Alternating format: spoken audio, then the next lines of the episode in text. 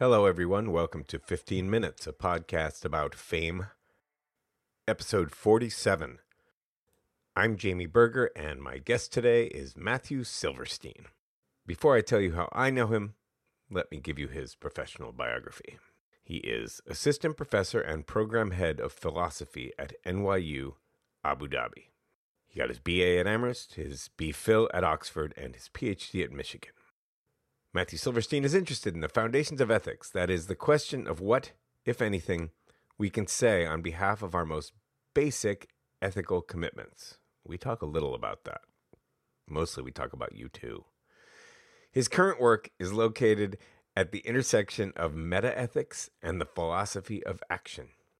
Silverstein's other philosophical interests include normative ethics, the philosophy of action, political philosophy, early modern European philosophy, and the history of ethics, which must be especially interesting to study now that ethics is over. But I know him as Matty, a dear friend of my wife and her family, and now me, for the past decade. About 20 years ago, though, he was just a young student who was traveling in Dublin. And one of the reasons he was in Dublin was that he was a huge fan of the rock band known as U2. What you're about to hear is a fan's story, a Meet Your Heroes story, which, no matter how many times I tell people that this podcast is about fame, it's not just chats with famous people. So few not famous people believe me. I never know how I'm going to feel about an episode until it's done and I'm listening to it in my car the next day. But I have had a great time editing this, and I really think that this kind of thing is a huge part of what will make 15 minutes a fascinating show. Any of you out there, at the end of the episode, I'm going to tell you how you can reach me. Do you have a Meet Your Heroes story that you'd like to tell the world? If it doesn't work, I'll tell you. Another good friend of mine told me a story of his grandfather and many near misses almost meeting somebody. And while I loved him telling me it, it just didn't make for an episode. I'm telling you that because it might work out, it might not, but I know you've got some great stories out there, and I'd love to hear them. And again, I'll tell you how to get in touch on the other side. For now, Matty and I talked a lot about U2, but also about philosophy a little bit and his own feelings about fame and about his fandom of other things such as the Cubbies and Celtics and Roger Federer. So, make yourselves comfortable and we'll let Matty take it from there. We spoke on Skype after a few false starts in late September.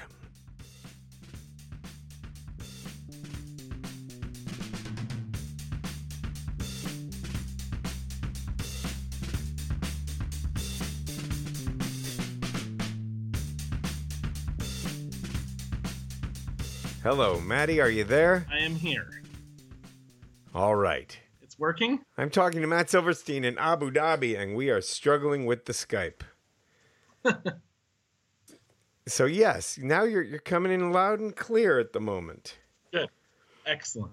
The reason I've asked you to come on is, as you know, that you you long before before I started this podcast, you told me a fan story.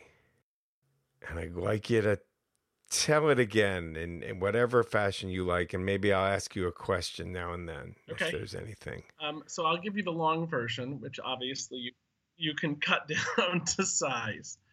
Um, so after I graduated uh, from college, I had what's called a Watson Fellowship, where the uh, foundation pays for you to leave the United States, spend a year abroad studying uh, something that you can't study at an institution. And ostensibly, I was studying classical music performance practice, um, and in particular, the role that the concept of authenticity plays in performances of classical music on old instruments. Uh, but one of the nice things about the Watson Foundation is that they encourage you to do extracurricular travel. They want you to become a citizen of the world. And so I spent a lot of time traveling around Western Europe just doing some sightseeing. And uh, in early December, I went, so I was based in London for the first half of my fellowship. And in early December, I went to Dublin for a week uh, just to, I'd never been to Ireland to travel around. Um, but one of the other reasons Dublin was one of my priorities is that I was and remain a humongous U2 fan. Um, I, I have been a fan, I had been a fan since the late 80s. Um, I was a little young to to miss their early uh, to, to experience their early stuff. Um, but after the Joshua Tree came out, I was hooked and saw Rattle and Hum and totally fell in love with Bono um, and their earnestness and yeah and so i had this i had done a bunch of research before i got to dublin uh, and i had looked at all of these U2 related sites some of which you know were probably meaningful for most fans like the studio the old studio where they had recorded some of their earliest albums. And um, but I also, you know, I found this this website that had a list of things like the hospital Bono was born in, and a restaurant in town that was owned by his brother, um, and various things. So, you know, I spent the week doing sightseeing, but kind of interspersed it with like, oh, you know, there's the hospital Bono was born at, and so on. And so the last day I was there, uh, I did some sightseeing in the morning, and then I walked across town out into the docks, which is just this heavily industrial area uh, where I had read that their recording studio was. It's it's uh, was on a sort of uh, section of the docks called Hanover Quay, and I had read that it was kind of an unmarked building in an industrial area, uh, but that if I got lucky, I would be able to find it. But you had no no number address. Yeah, there's there was no number address. It's it's it's not a super long street. Uh, but of course, I got out there. I got out there, I think, about one or two in the afternoon, and it's totally unmarked, right? It's a bunch of businesses and warehouses and and you know shipping companies and courier companies, and it's not as though you know I had kind of hoped there would be a big sign that said you know U2 recording here. Um, yeah, that's likely. Right. Yeah. Exactly. um, but there wasn't. And so I wandered around for 10 or 15 minutes and was feeling pretty down. Uh, and then I finally ran into a total stranger and asked him uh, someone who worked there if he knew where the U2 recording studio was. And he pointed just down the street at, you know, if I had been paying more attention, I probably should have noticed this myself, at a vintage Mercedes parked outside one of the buildings. And he said, See that? That's Bono's car. Wow. Do you remember? Was he like, oh God, another American fan, or was he happy and charmed to? No, I, I think, I mean, I don't remember him being happy or charmed, but he, he, he, he was certainly happy to help, right? He didn't roll his eyes at me or anything. You weren't in Paris. Right. And I think he may have known I was a diehard fan because I was there in the middle of December. um, and, you know, Dublin in December is cold and rainy. Um, and so it was it was not a it was not a horrible day, but it was not a beautiful day. And uh, so I was, you know, traipsing out there with my backpack. I had been backpacking, right? I was living out of a backpack for most of my time on the Watson Fellowship, and uh, yeah, and he was just he, so he he was he was happy to help. Um, and I had this great feeling because I was like, okay, if I just stand by this car long enough, I will see Bono. um, and so that was my plan. I kind of parked myself across the street and sat on the curb and just waited um, Did you say what year this is? This was um, December 1998. So they had just finished the Pop Mart tour, uh, the tour after they released the the sort of um, techno-y, disco-y album Pop, and uh, they were in the process, the early stages of recording the album that would become All That You Can't Leave Behind. So yeah, I just sat there and it was like, okay, this is this is my plan. I'm just going to sit here until they come out.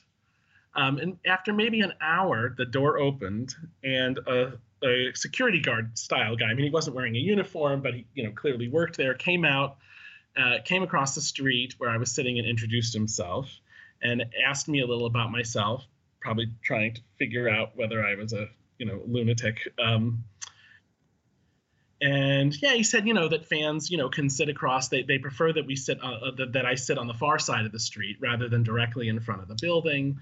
Um, but that if I waited, uh, then the, when the band came out, they would probably be happy to take some pictures and sign autographs and say hello. Great. And, and they had seen you out the window, perhaps, or. But yeah, I mean, he had seen me. I don't know that. Yeah, that they probably had cameras and stuff um, to monitor, and so I have no idea how he even knew I was there. Um, but I wasn't there that long before he came out. Um, and I asked him how long he thought they would be, and he said they would probably be there pretty late. Uh, sometimes they leave early, but they'd probably be there pretty late. And I said late as in seven or eight, and he said no, no, late in mid, like midnight or one a.m. Um, and then I remember asking him if I had time, he thought, to go back into town to get some supplies because I had not planned for sort of camping out all day. Um, foolishly, I, I, had assumed that oh they work nine to five, and then you know, um, yeah, and, the know, rock, rock, and roll lifestyle. Yes, exactly right. um, and he he said I probably had time, but you know he said there's always a chance they'll leave. Um, and so he went back inside, and I remember just being sort of tormented. I really wanted to go. I, I was not dressed appropriately. I had I was wearing a jacket, but I had only a t-shirt under it. I had nothing to eat, and I just didn't have a lot to do. like I had one I had so this was of course before iPods. I had a Discman, but I had only one CD. Um, it was of course a U2 CD, but still. ah. do you remember what album? I don't remember what it was. I had a bunch of bootlegs already at that time, and I would guess it was a, a bootleg from one of their concerts, uh, but I don't remember. Um, so after like maybe a half hour of agonizing about what to do, uh, I finally decided I, I, just I had to go back. I wasn't going to make it, and so I walked back into the center of town.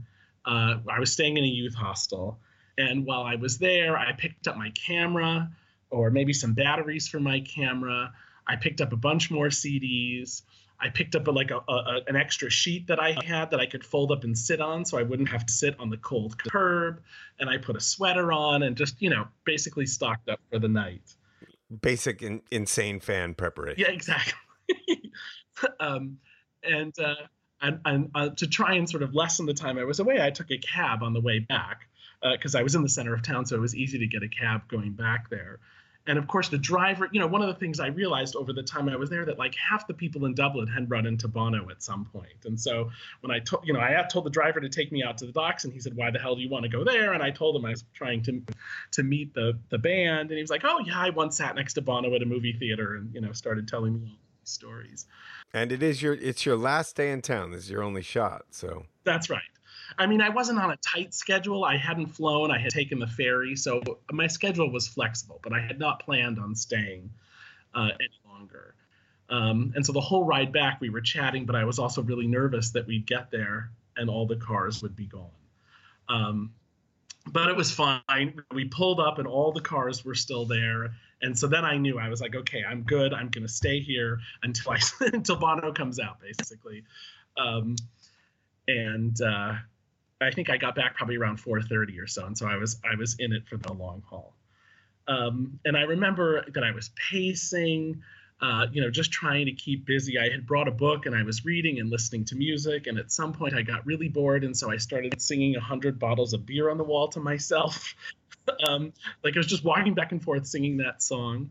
Uh, right next to the studio, there was like a motorcycle messenger company and you know so there were guys coming and going on little motorcycles the whole time i was there. And of course they noticed me and a couple of them came over and said hello and wanted to know why i was sitting out there. But they were really nice and one of them brought me a couple cups of tea um, and you know because because I was it was really cold. And but they so they brought me tea to keep me warm and kind of joked and said you know yeah we see fans do this all the time. They usually do it in the summer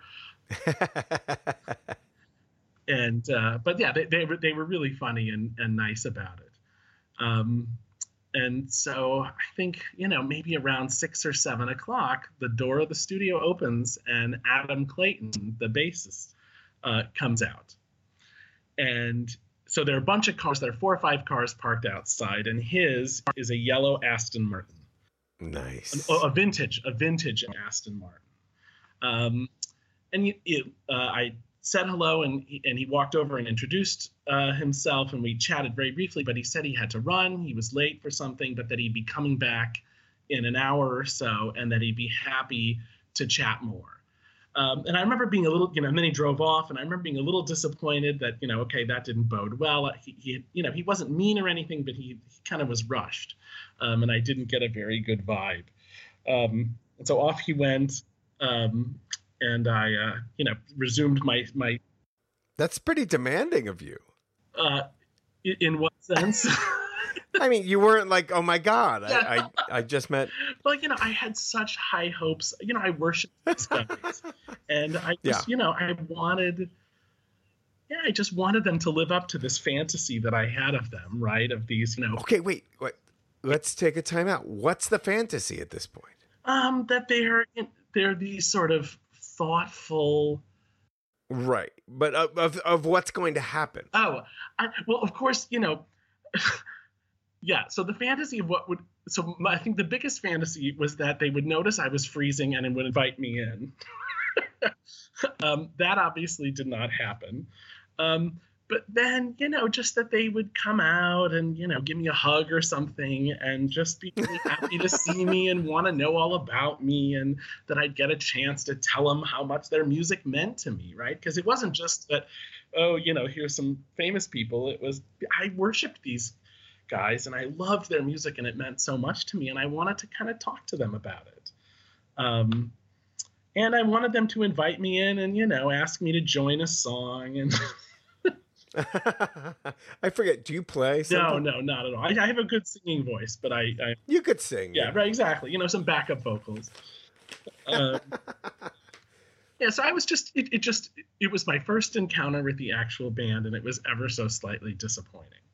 Um, but he came back, as you know, he had said about an hour later, um, and he was not in a rush at all. And, and he really, you know, he got out of the car and, um, you know, I think I had told him what my name was, and he called me by my name. He had remembered, and you know, we chatted for five minutes. Maybe it wasn't long. He signed. Uh, so one of the things I had done when I had gone back into town to get stuff is I had bought a bunch of U- these beautiful U2 postcards with photographs that had been used for the cover of the Joshua Tree and things like that. Um, but beautiful glossy postcards and a, and a Sharpie pen. And so he signed uh, the postcard and we just chatted and he was just really nice and wanted to know you know about chicago. And of course i shouldn't have told him i was from chicago because as soon as i did he was like oh the cold doesn't bother you. Like i should have said i was from malibu or something and that i had never experienced this level of this temperature in my life. But um, yeah, he was he was great, and he um, uh, and so we chatted for five minutes, and he signed the postcard, and he went inside and disappeared. Um, but I was like totally energized because I had had the kind of interaction I wanted, and you know he had been really nice and asked me questions, and we had talked a little about the music, and so I was like, this is awesome. Uh, and you know, this is awesome. I'm gonna settle right in. Yeah, exactly. Um, and then I remember the guy, the security guard, came back out and gave me a cup of coffee. Um, and uh, yeah, so it just felt like everything was going well. and then maybe about 9:30, um, of course, I'd had two cups of tea and a cup of coffee, and I really had to go to the bathroom. Um, you know, and I'm sitting out on the curb. All the, you know, it's not like they're nothing is public here, right? These are all industrial places and businesses. Um, and are there people coming and going, or is it like nothing is stupid? There are still people in, uh, coming and going into the courier company. The motorcycles are still appearing because they were having some computer issues, and so a bunch of guys were staying late. And so at some, you know, I was like, I'm just going to hold it. I'm not going to pee on the street because then, you know, mad at me. Um, but finally, like, you know, I felt like I was going to lose it. And so I went up to one of the courier guys, the guy who brought me the tea, and said, Can I please come in and use the bathroom? They were they were fine. They were just really, of course, come on in. Uh, but I remember this so distinctly as soon as I got into the bathroom and shut the door, like there were four or five guys there, and they all started shouting, "Oh, Bono's coming out! He's driving away! You're missing!" and of course, I was like 98% sure that they're kidding. but a part of me is still panicking. um, and so I'm like washing my hands really fast. And they had a hair dry, like one of those hand dryers, you know, the hot air dryers. And I wanted to, you know, like sit there with my hands under it for a half hour, but I was I was way too worried that I would miss them. Um, and so, but you know, by the time I got out there, all the cars were still there, and they had just been messing with me. Um, and so, you know, back I went, pacing, listening to music and stuff. Um, and then finally, I think about 11:30 in the evening. Um, so I, when had you arrived? So I arrived there first, I think about one, but then I was there for an hour, an hour and a half, and then I went into town for about, I think I was probably in town for about an hour. Um, so by the time the door opened at 11:30, I had been back there for at least six hours. Um, and it was cold, right? I mean, this was December. It was light rain, not you know, it was sort of, sort of Ireland mist. Um, so it was cold and wet. Um, at 11:30, the door opens and Bono appears in the doorway. He's still talking to someone inside, but I see him, and I remember I had been sitting down at that point, and I stood up and I thought, like, this is it. And like I was, you know, at, at this point I had such a huge crush on him, and I was like worried I was gonna just swoon. Um, and you know, my heart is racing. Um, and you know, after he's done talking to the guy in the doorway, he he walks so straight toward, towards me. He's carrying some things, but he walks just straight towards me and says hello. Um, and you know, my my knees are weak, um, and he asks me who I am, and he signs. Uh, he's you know he says to me. I ask him if he would be willing to sign this postcard. Um, so he signs the same one that Adam had signed because I was going to get all four of the autographs on the same postcard. You know, we chatted again. I told him I was from Chicago, and he talked about playing in Chicago, and I told him about how much their music meant and, and so on. And you know, we probably talked for two or three minutes. He was clearly kind of tired. It was the end of a long day, but he was happy to chat. And then, and of course, this is the the moment that I'll never forget. He says how are you getting back into town? And I told him I was walking, and, and I remember saying, I'm walking and it's totally fine. And he said, No, let me give you a lift. And, you know, I was just stunned.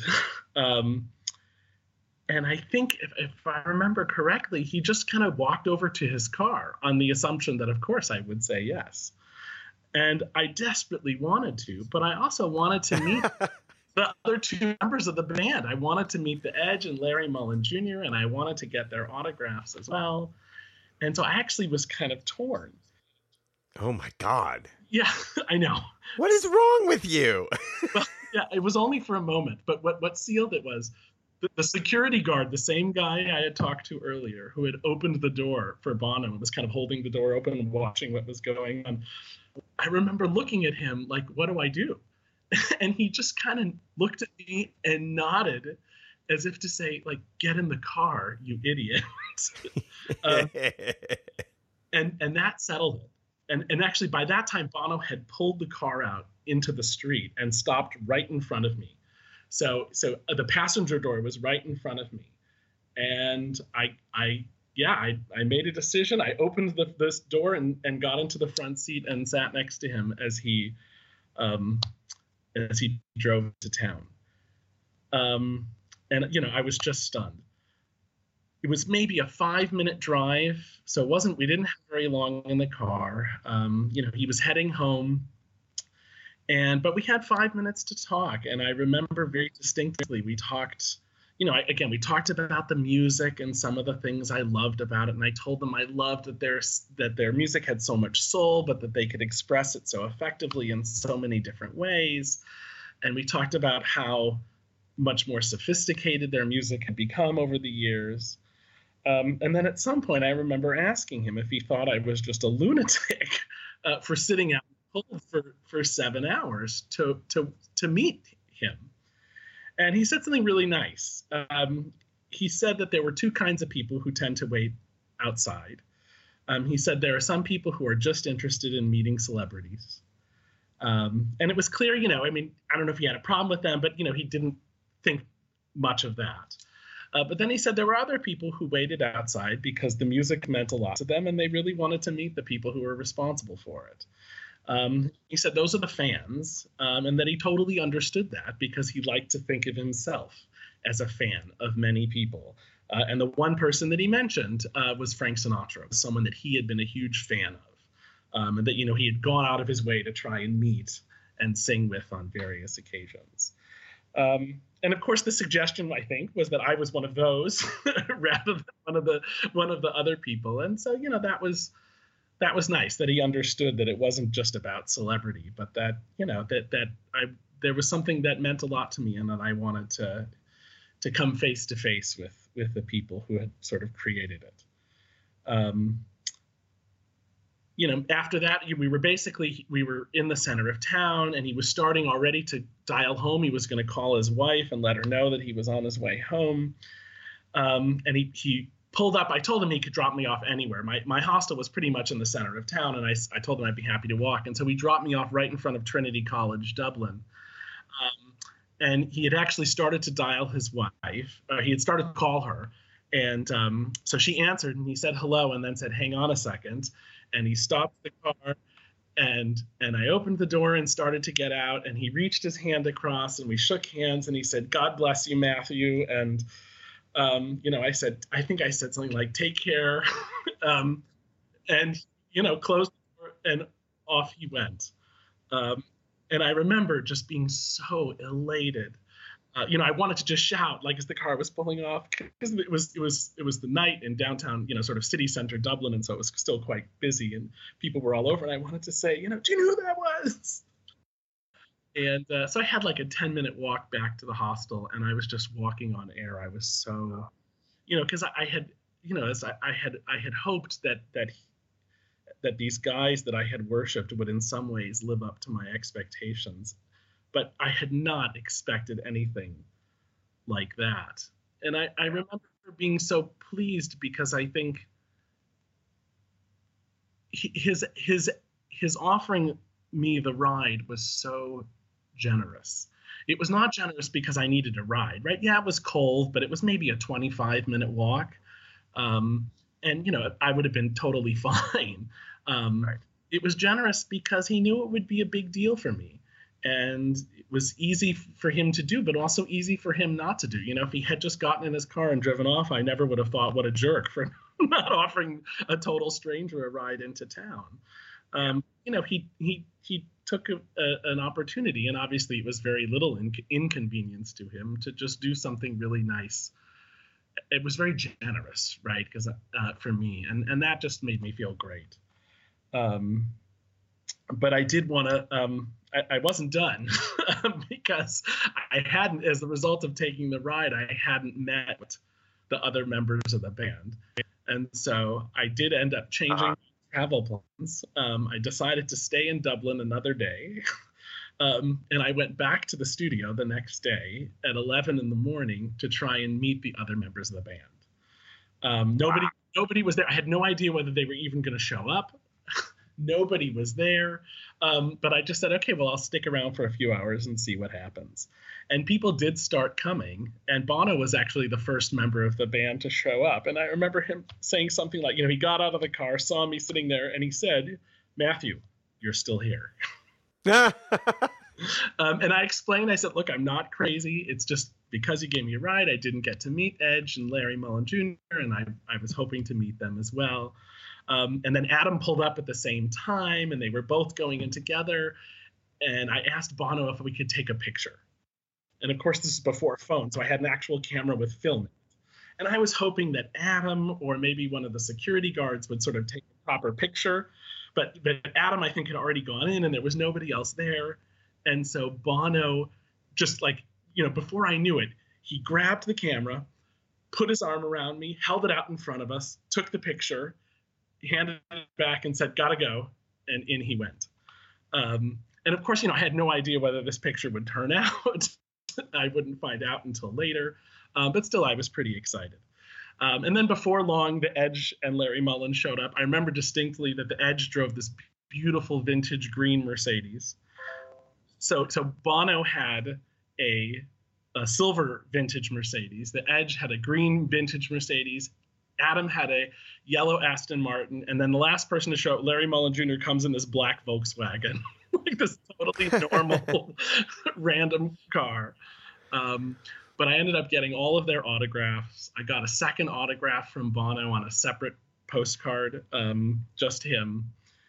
And um, so I actually have both postcards framed. Uh, um, one of Please tell me you're gonna you're gonna be able to send me a picture of these postcards and and the photo. Yeah. Well, so well, hold on. Um, so the postcards I have framed. Uh, one of them has all four autographs on it, and the other has just Bono's autograph. Um, however, um, when I got the film developed, you know, like the next oh no, yeah, the picture was a great shot of me grinning, and the tiny corner of Bono's orange tinted sunglasses. Yes, that'll do. I don't. I don't know. I have to find it. this is not a digital photograph, and I really want you to try to find that. There's there's no evidence whatsoever, other than my insisting that it's actually Bono, rather than you know a random orange speck next to me. Um, but he took like a great picture of me grinning, and he doesn't appear at all. And so that was the one. I mean, I don't think I really need the proof um, because it really was, you know, all about the the the experience for me. Um, but it's uh, you know, part of me wishes I had a nice picture of the two of us. Um, but I, I remember also, you know, shortly after, you know, I did a lot of traveling. I was on my Watson Fellowship, and I quickly stopped telling people the story, at least people that I was meeting, because I, like, I, I didn't want it to be like, oh, I'm, you know, I have this amazing. I don't know. I, I didn't want it to be I didn't want it to be the equivalent of selling the autographed postcards on eBay, right? I didn't want it to be something that I would use to for myself, right? To, to, as a conversation starter or as a way to get people to think I had was cool or something like that. And of course, I had never dreamed of selling these postcards or doing anything with them other than cherishing them. and so I, you know, after first telling, you know, random people the story because I couldn't just believe I could, couldn't believe that it had happened, um, I kind of stopped telling people the story. I wrote it up in a long email for my family and friends. Um, but aside from that, I didn't tell a lot of people because I just kind of wanted I wanted to it to be for me. Um, and uh, you know, I now realize it's almost 20 years ago. Uh, and you know, every time I've gone, so I've seen them in concert many times since then some of those concerts I have been very close to the stage. And I still have this, you know, at least a glimmer of a fantasy that Bono will look up and, you know, our eyes will meet and he'll be like, hey, I remember you. um, but but sadly that has yet to happen. well, because you held it precious, I, I really appreciate you telling it because it's a wonderful story. And I some people are not comfortable being fans. I am very comfortable being a fan, I, I usually don't speak to people unless I feel I have something actually to say to them at this point. But I have no hesitation being a super fan. It's it's, I mean, one of the things. I mean, I I mean, I like all kinds of music, and but like my my the the level of fandom that I have for U2, and the kind of way in which I love them um, far surpasses anything else uh, except maybe my love for the Chicago Cubs. Um, well, I was going to get to that. My, my German mother-in-law doesn't appreciate how much you love the rock and roll. yeah, think. of course, and I, you know, that's especially because I'm sure, I'm sure she's baffled by it because she also knows that I love opera and classical music, and she doesn't understand how I could love those things and also love U2. I, I know you as loving opera, classical music, the Cubs, uh, the Celtics, or NBA in general. Yeah, there's one other fandom of yours that you haven't mentioned. Roger. Oh yes, you're right. Absolutely. Yeah. Uh, and there may be others, but that's the one I know of. Yeah. No, that's and and and yeah, my love for Federer is not quite as deep as my love for the Cubs. Um, of course, it's much more recent. So I was raised a Cubs fan. My dad was a lifelong Cubs fan In 1984, when I was nine, the Cubs made the playoffs for the first time in 40 years. And they it was a five game series against the Padres. They went up two games to none and then lost three in a row. And like I was nine and I cried and cried when it was over. Um, my, my dad actually came up to my room and sat on the edge of the bed where I was just bawling, and he said, "This is what it means to be a Cubs fan." Oh man. Well, that because of that, and because you are a philosopher, I'm going to give you a horrible dystopian hypothetical situation. Okay. You've seen Eternal Sunshine of the Spotless Mind? Uh, no, I haven't. Do you get the premise that you can erase memories? Yep, yep. If you had to lose a memory, would it be of the Cubs last summer or of the Bono interaction? That's a horrible thing to say. I'm so sorry. Uh, you, okay, it- maybe it's on. You can ponder that. I, I don't want to sully either of them, but I actually think, You have a gut reaction. Yeah, and it's it's if I had to forget one of them, it would be the Bono encounter. That's a Cubs fan, people.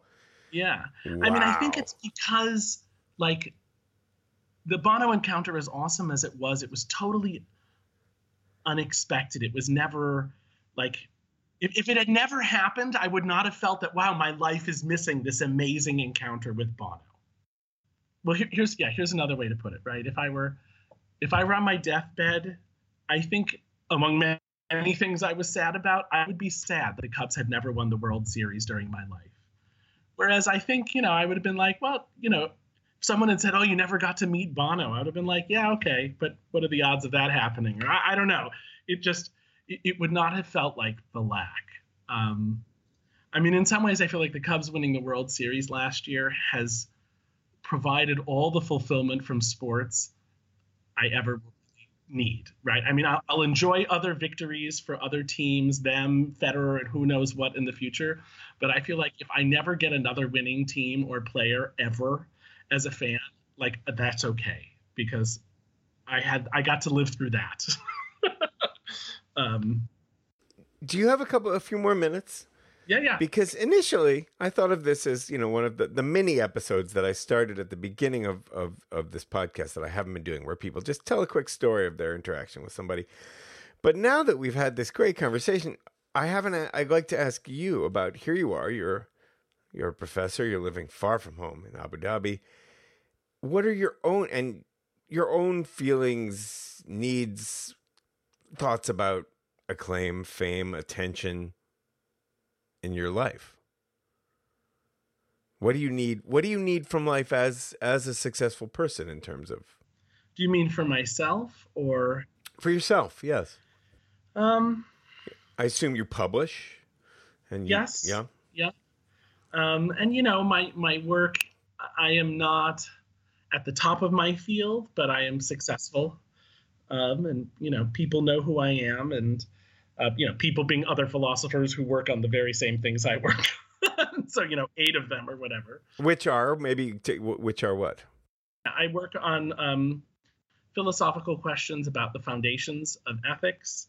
So not so much questions about, you know, which things are right, which things are wrong, which things are good, and which things are bad, but rather it's the sort of very basic level. What is it for something to be right and wrong, or good or bad? What would the world have to be like in order for there to be things that are that we really have to do, or that we really ought to do? or that are morally required or that, that are just good for us or bad for us. Um, like many philosophical puzzles, this is one of those things that many people take for granted. And then as soon as you start thinking about it, you realize, I have no idea how this actually works. Um, you know, I think there are all these things that I should do, but I don't really have any clear thoughts at all about what it is for it to be the case that I should do something. Um, and so that's those are the kinds of questions that I that I work on. Um, I mean, I, I definitely have professional ambitions. I'm very good friends with philosophers who are more successful than I am and whose work is more well known among philosophers, and I'm friends with the, you know at least some of the very few philosophers whose work is known outside of philosophy. People like Kwame Anthony Appiah, who you know regularly writes in the New York Times or for the Atlantic or something like that, and so you know is is known well outside of philosophy. Um, and I, you know, there are definitely moments when I think, well, I could just really dedicate myself and maybe achieve something like that. But I don't think that I need those things. Um, you know, I, I, think I would enjoy them. Um, and I would be willing to sort of pursue them all out if there weren't other things in my life um, that were more important to me. Um, some, you know, obvious things like my family, my wife, and my kids, but you know, even other things like listening to music. Um, I, I, yeah, I, there are pastimes I have that I wouldn't want to give up, but that I would need to give up if I really wanted to try and be a super successful philosopher. Uh, and there may be philosophers who can be super successful who don't need to do that because they're just that brilliant.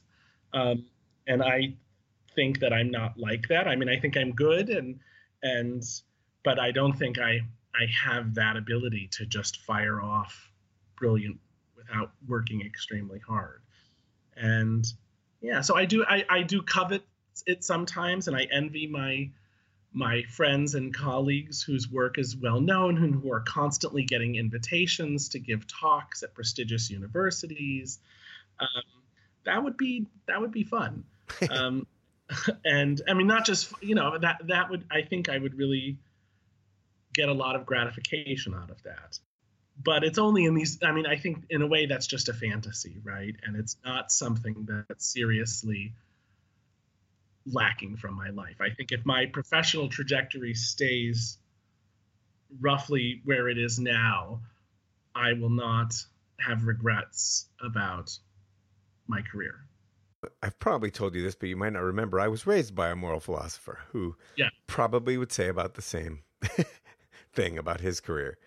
In the end, you know, there there are a lot of professors, and very few of them become really well known they're the ones who I, I think you already pretty much answered this, but every few years, because my dad, he's 89, but he keeps reading books like mm-hmm. three a day. Uh, and sometimes he'll pick one up in the field or the occasional mass market or more accessible book by a you know attempt by a, by a philosopher to write a book on ethics for the for the masses. Mm-hmm. Uh, but that doesn't sound like it's that interesting to you. You mean engaging in that kind of engaging in yeah a wider public. Yeah, no, I actually think I am interested in that. Um, but I do think again, it's one of these things. I mean, even then, it helps to be to be you know i think that the people who are interested in publishing books like that are interested in getting really well-known academic philosophers to then take the ideas that they've been sharing with other professionals and try and share them with a broader audience um, so i think it would be it would require a similar kind of commitment. Um, but I certainly think there's a great deal of value in doing that. And I, I think in a way it's even harder um, to do than than just writing for other philosophers. Um, writing well for non-philosophers uh, while still saying interesting and important things is extremely difficult. Um, and the philosophers who can do it well, I just have a tremendous amount of admiration for. I, I would enjoy being a famous philosopher, either famous among philosophers or famous among famous more generally. Um, I would enjoy that. Um, I think I would get real pleasure from it. Um, but there are lots of things I would get real pleasure from that I don't need, like you know, a yacht. I've never thought about a yacht as a thing that, that I would either, yeah, yeah. Yeah. Well, see, if you if you lived here for a yes. while, that would be the sort of thing that you would think about because you would see these ridiculous yachts, you know, wandering by, uh, and yeah, like I never thought of myself as. I mean, I, you know, I, I, it never occurred to me to want to own a Maserati. Um, but then when your neighbor owns, or actually our neighbors own a Maserati and a McLaren. Um, these are these ridiculous cars uh, that were, you know, based on cars that were Formula One Uh, right. So, you know, they, they have these, and, you know, occasionally I think not like, wow, my life is empty because I don't have a McLaren, but I do think that would be fun. Mm. Well, when you get one, there will be even more impetus to come visit. I'll tell you that. Yes. um, uh, one last question thought that occurred to me, and, and that is you might not have an answer to this, but is if there's is there any other person that you would still dream of meeting? Um, no, I mean, I think the one, um, the one that I would also be very excited to meet, but I would think have I, I would have more anxiety about meeting is actually Roger Federer. Um, but I think I would just be horribly intimidated by him, partly because I'm so out of shape and I'm not an athlete, and you know he's this sort of pristine human. Um, and yeah, I think I would just feel incredibly self-conscious uh, about my athleticism. Um, and I think you've had the pinnacle fan experience. Yeah, right. It couldn't possibly live up to to the experience I already had. And in the end, as much as I love Federer, uh, and I do, I, I think in that it's more than I'm in awe of him. Um, and while I was in awe of Bono, I was also kind of in love with Bono and in love with his music and so I I think yeah, as as as much as I would enjoy meeting Federer, I don't think it has anything like the same sort of um, import or significance um, that meeting Bono had. Um, in, in the way, you know, in, in a way, it's like what I said earlier, right? I mean, imagining my life without the music of U2 is imagining a very different life for me. Whereas imagining my life without the tennis of Roger Federer, um, you know, I mean, I'd be missing something, but it's easy for me to, um, to yeah, to, to imagine it away. Right when Federer loses, I'm disappointed for a few hours, and then I get over it. Um, and if he's retired, I would think, oh, that's too bad, and I'd really miss him. But that would be that. Whereas whenever U2 stops making music, or if I couldn't, you know, if I couldn't listen to their music anymore, that that would be really that would be a real loss from my life. I mean, I'm sure I'd get over it. Would I? That would require grieving. You know, I've always been an on and off fan, uh, but I do remember something that you can't claim, and that is that I used to hang out in, in Just a Song Records in Albany, New York, and I remember reading about in NME and other places, and then waiting for and then buying that beautiful black and white October uh, when it, the week it arrived. Wow. Okay. so, but I was that was the album that I was most the that I knew best for for most of my life, and I'm a singles fan after that. A lot of people find Bono insufferable, um, and you know I, I'm I'm glad that I don't take offense at this because I know people who get really upset when their idols are ridiculed by others. Um, you know, I have seen Bono ridiculed on South Park over and over. The big revelation, yes, is that he's actually like a piece of shit. and uh, yeah, I mean, I I have you know I have certainly argued with people who've questioned his politics and whether his humanitarian endeavors actually do any good. Um, but you know, people who just see him as full of himself or whatnot. I mean, obviously, I disagree. Um, and uh, people who find their music bombastic or simplistic or whatever, again, I disagree. Um, but somehow I don't take it personally. Um, certainly the vitriol with which people react to him is something that I often just find puzzling and amusing. I'm I'm pretty much with you on that. Thank you. This was this was wonderful.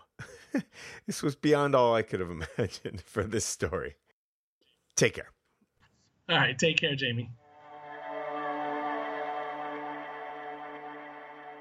If you'd like to learn more about Matthew Silverstein, uh, you can Google his name. It's spelled exactly the way it sounds, with Matthew and Silver and Steen.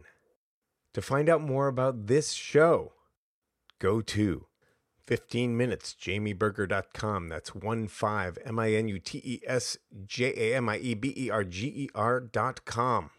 And there you can find contact information, or you can just email info at that address, and get in touch with us.